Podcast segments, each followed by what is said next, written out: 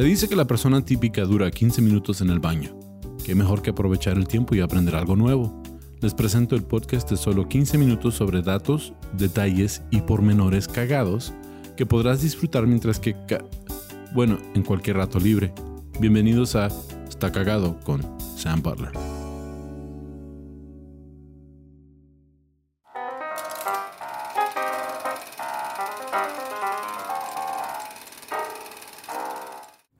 Bienvenido a otro episodio de Está Cagado Podcast, Sam y Ram en el cine.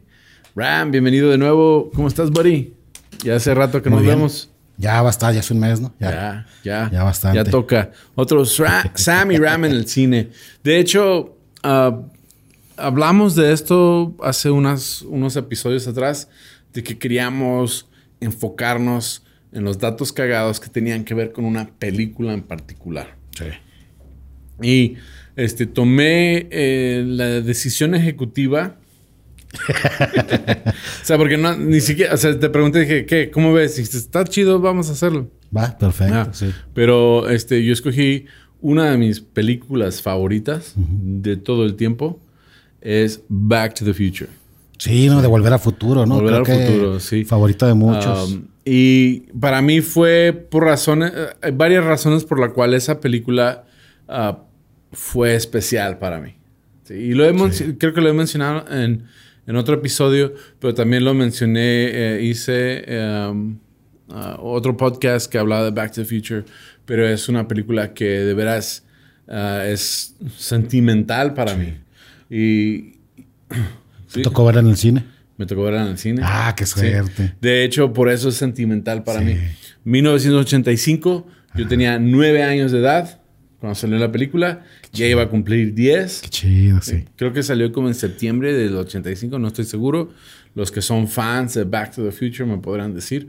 Yo sí soy fan, así como aficionado, pero no, no, soy, no soy muy exagerado en mi fandom. Tengo como una playera de, Back to the Future, pero sí me gustan los datos de la película. Sí. Y la razón por la cual esa película fue importante para mí es porque... Um, lo he, comentado, pero mi papá no, hablaba español y mi mamá no hablaba inglés cuando yo crecí. Entonces, ellos se entendían, se hacían entender. mi, papá le, hablaba a mi mamá en inglés y ella contestaba en español. Y él entendía. Y ella le hablaba en español y él le contestaba en inglés. Pero los dos entendían, pero ninguno de los dos hablaba. Entonces, por esa razón, había muchas cosas que no hacíamos juntos, como ir al cine. Ok. Sí. Y de todas las películas, esa fue la única película que yo me acuerdo que fuimos todos juntos. Ah, qué bonito, sí, pues súper familiar. mi mamá, mi papá, mis hermanos. Sí. Y yo tenía nueve años y pues claro, Marty McFly era lo máximo para nosotros en esa edad. Como que decías, él era el adolescente este, chido que, y, ahora él es el protagonista. De, hecho, había un programa en televisión que se llamaba Family Ties. Y él como que tenía otro personaje ahí, pero ya como que lo, conocíamos, sabíamos quién era Michael J. Fox. Y sale esta película, Volver al Futuro. Y yo me acuerdo que a los nueve años de edad, yo no entendí por qué se llama Volver al Futuro si se fueron al pasado. Sí, ¿verdad? sí, sí, yo no entendía. exacto, regresar al futuro. está raro. Sí, ya, ya después pues, lo entendí. O sea, porque hay una escena donde Doc Brown dice, Let's get you back. The Future. Exacto, sí. Ya es como que, ah, ese es. pero, pero, a los nueve años de edad, se te va el dato. O sea, no, no lo captas. Pero ya han pasado muchos años. De hecho, mis hijas son super fans también de Back to the Future por mí.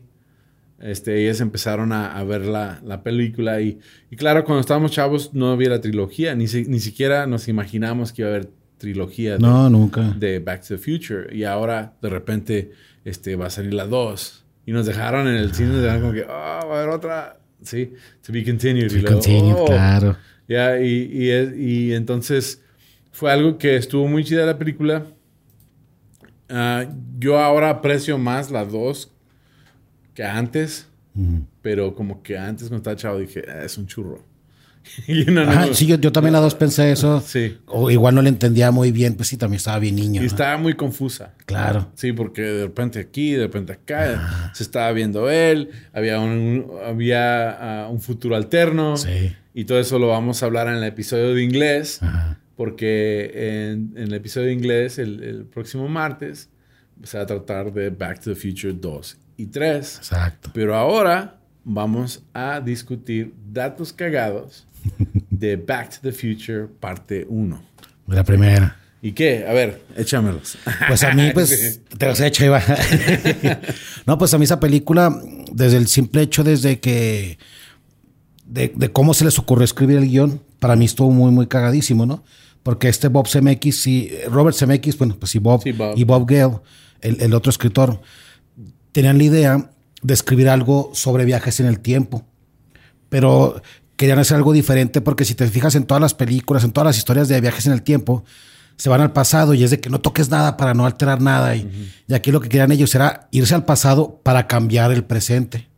Pero decían, bueno, ¿cómo le hacemos? Una máquina del tiempo, eso no es vendible, o sea, no, no, no, no, hace, no, se les ocurría nada. Y un día, mientras este Bob Gale estaba de visita con sus papás, se pone a ver el anuario de su papá y lo vio y dijo, ah, caray, se le ocurrió y dijo, o sea, si, si yo hubiera estado en la prepa con mi, con mi papá, hubiéramos sido amigos nos hubiéramos llevado bien. Y de ahí como que empezó esa idea de, jugar de que, ok, vas al pasado, conoces a tus papás, tratas de juntarlos para ver qué, qué es lo que pasa, ¿no? Y a mí se me hizo cagado eso. Y aparte, eh, la manera en cómo defendieron este guion. Porque haz de cuenta, terminan de escribir el guion y se supone que lo rechazaron casi 40 veces, si no es que más de 40 veces. Iban a algún estudio y les decía, no porque les falta más este más amor, más jugo, más en la pareja, porque pues veníamos de ver Animal House, Fast Times at Richmond High, estas películas de jóvenes que estaban como, este ahora sí como que el American Pie de aquella época, ¿no? Y de pronto llegan estos con una película familiar y decían, no, pues no nos gusta, llévensela a Disney. Y luego se la llevaban a Disney y Disney decía, no porque hay una escena donde la mamá quiere con el hijo y eso es incesto, no lo queremos. Así que pues bueno, a reescribirlo, a defenderlo, hasta que por fin la hicieron y pues es un película, ¿no? Ya, es un película. Sí, sí, sí. Ajá, sí. Y, aparte, o sea... Pero eh, sí, ah, es bueno, me da gusto que hayas dado ese dato porque justo ese dato es, es yo también lo tenía, pero no, es, no, no estoy dependiendo de él. Pero o sea, es fregoncísimo, porque ¿cuántos de nosotros no hemos pensado? Ajá. ¿Qué, ¿Qué, pasaría? O sea, yo pienso que mi papá ya nos hubiéramos dado en la madre. O sea... Sí, sí. yo creo que pues nomás nos hemos saludado y ya. No, mi papá era... yo, yo creciendo, mi papá a mí me dijo ya después en la vida que, que él fue muy duro conmigo porque yo lo recordaba a él. Entonces me imagino toparnos en la escuela hubiera sido una, un pleito seguro. Enemigos. Enemigos. O quién sabe, a lo mejor hubiéramos sido bien, bien chidos compas de, pistear, ¿verdad? También. Pero eso, eso se me hizo fregoncísimo. Claro. De, la película, de que de ahí nació el, guion. Exacto. Y, para mí sigue siendo algo bien familiar. Siento yo que tiene muchos detalles de. O sea, me gustaría conocer a CMX y a Bob para ver qué tanto tienen de ellos dentro de esta película. Y sabes otro dato que, tiene que ver con eso, que ellos comentaban que algo que les, que les cagaba de las películas de, viajar en el tiempo era que siempre alguien entraba a una máquina del tiempo y se transportaba mágicamente a otro lugar. Sí. entraba, estabas en una máquina de tiempo en Los Ángeles y de repente ya estabas en, en, París. Ajá, sí. No, pues, pues no. es que, y eso es algo que yo, que, que dijo Robert Zemeckis, eh, porque yo tenía la, yo tenía la colección y lo tenía en el Director's Cut.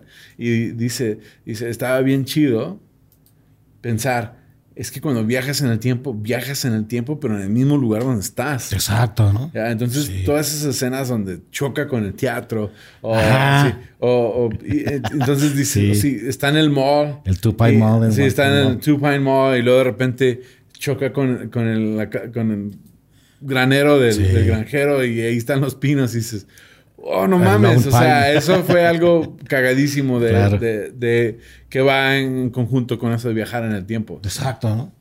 Y otro detalle que, que, se me hace muy cagado, que igual ya este, alguien, este, gente ya lo conoce, pero muchos no, es de que, bueno, había muchos actores que querían para, para hacer esta película, ¿no? Originalmente era Michael J. Fox, pero estaba haciendo Family Ties y se, le, se, se, se, juntaba mucho el, el horario.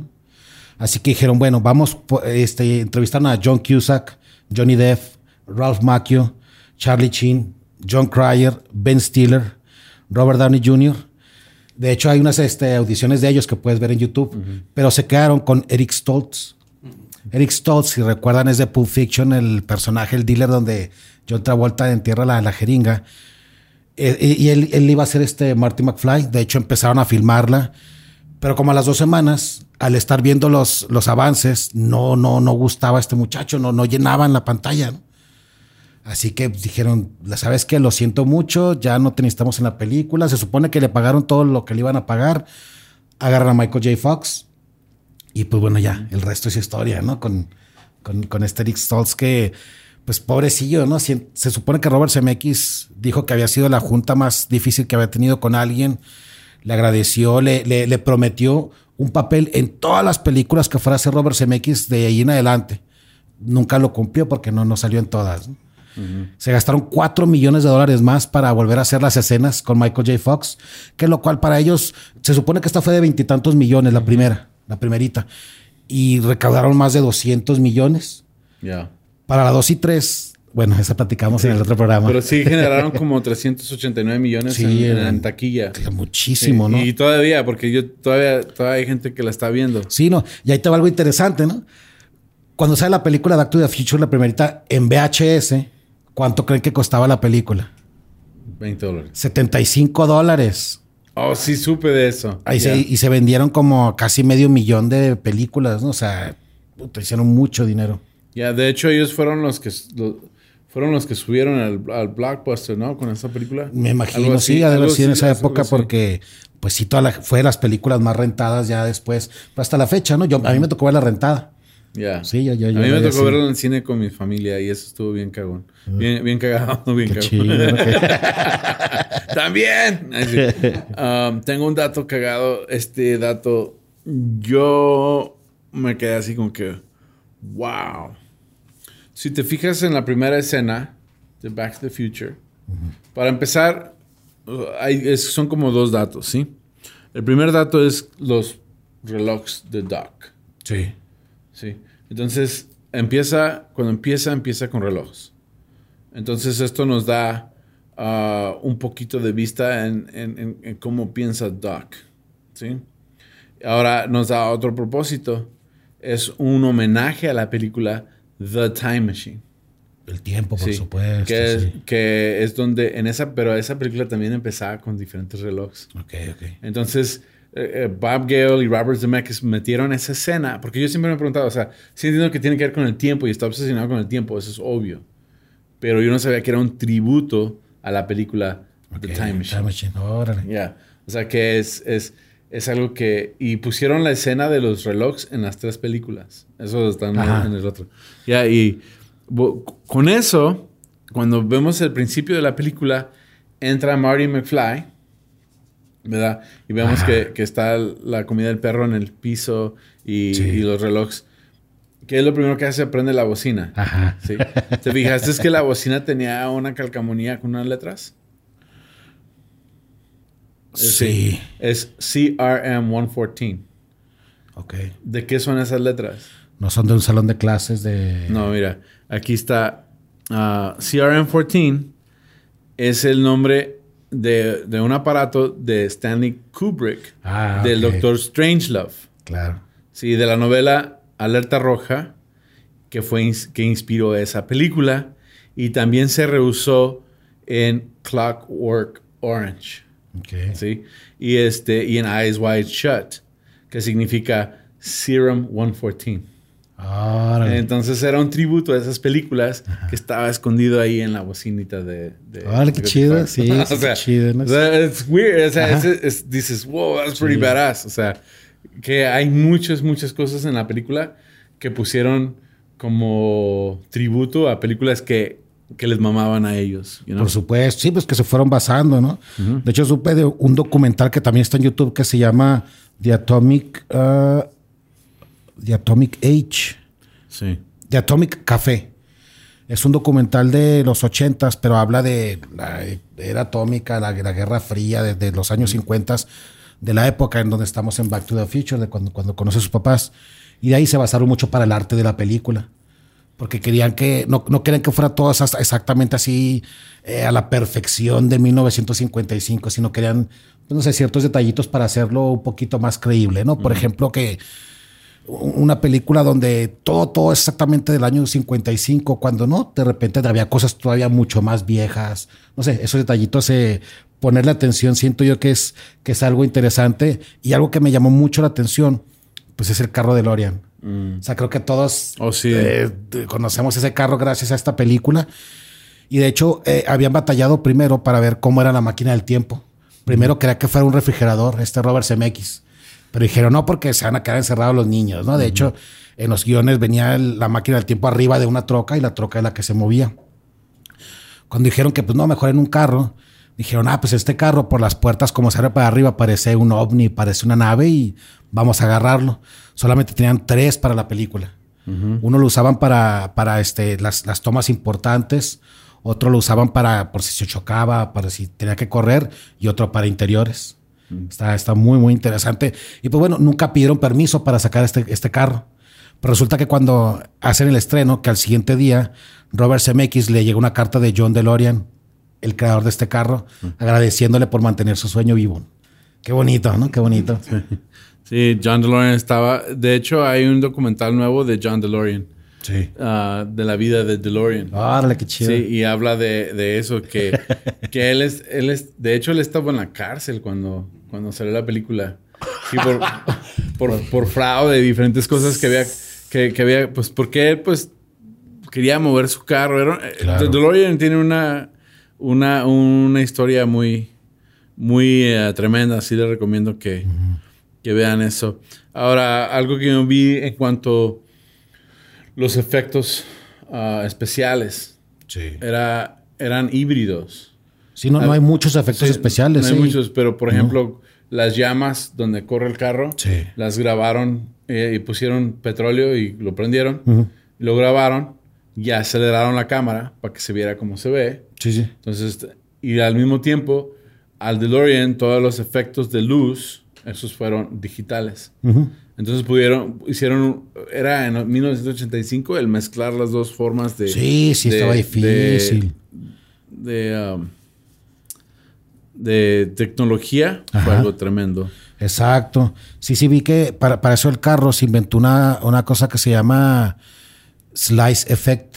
De- eh, o sea, esa misma escena cuando la, la primera vez, ¿no? Que se ven las líneas de lumbre, y lo pum, se desaparece el carro.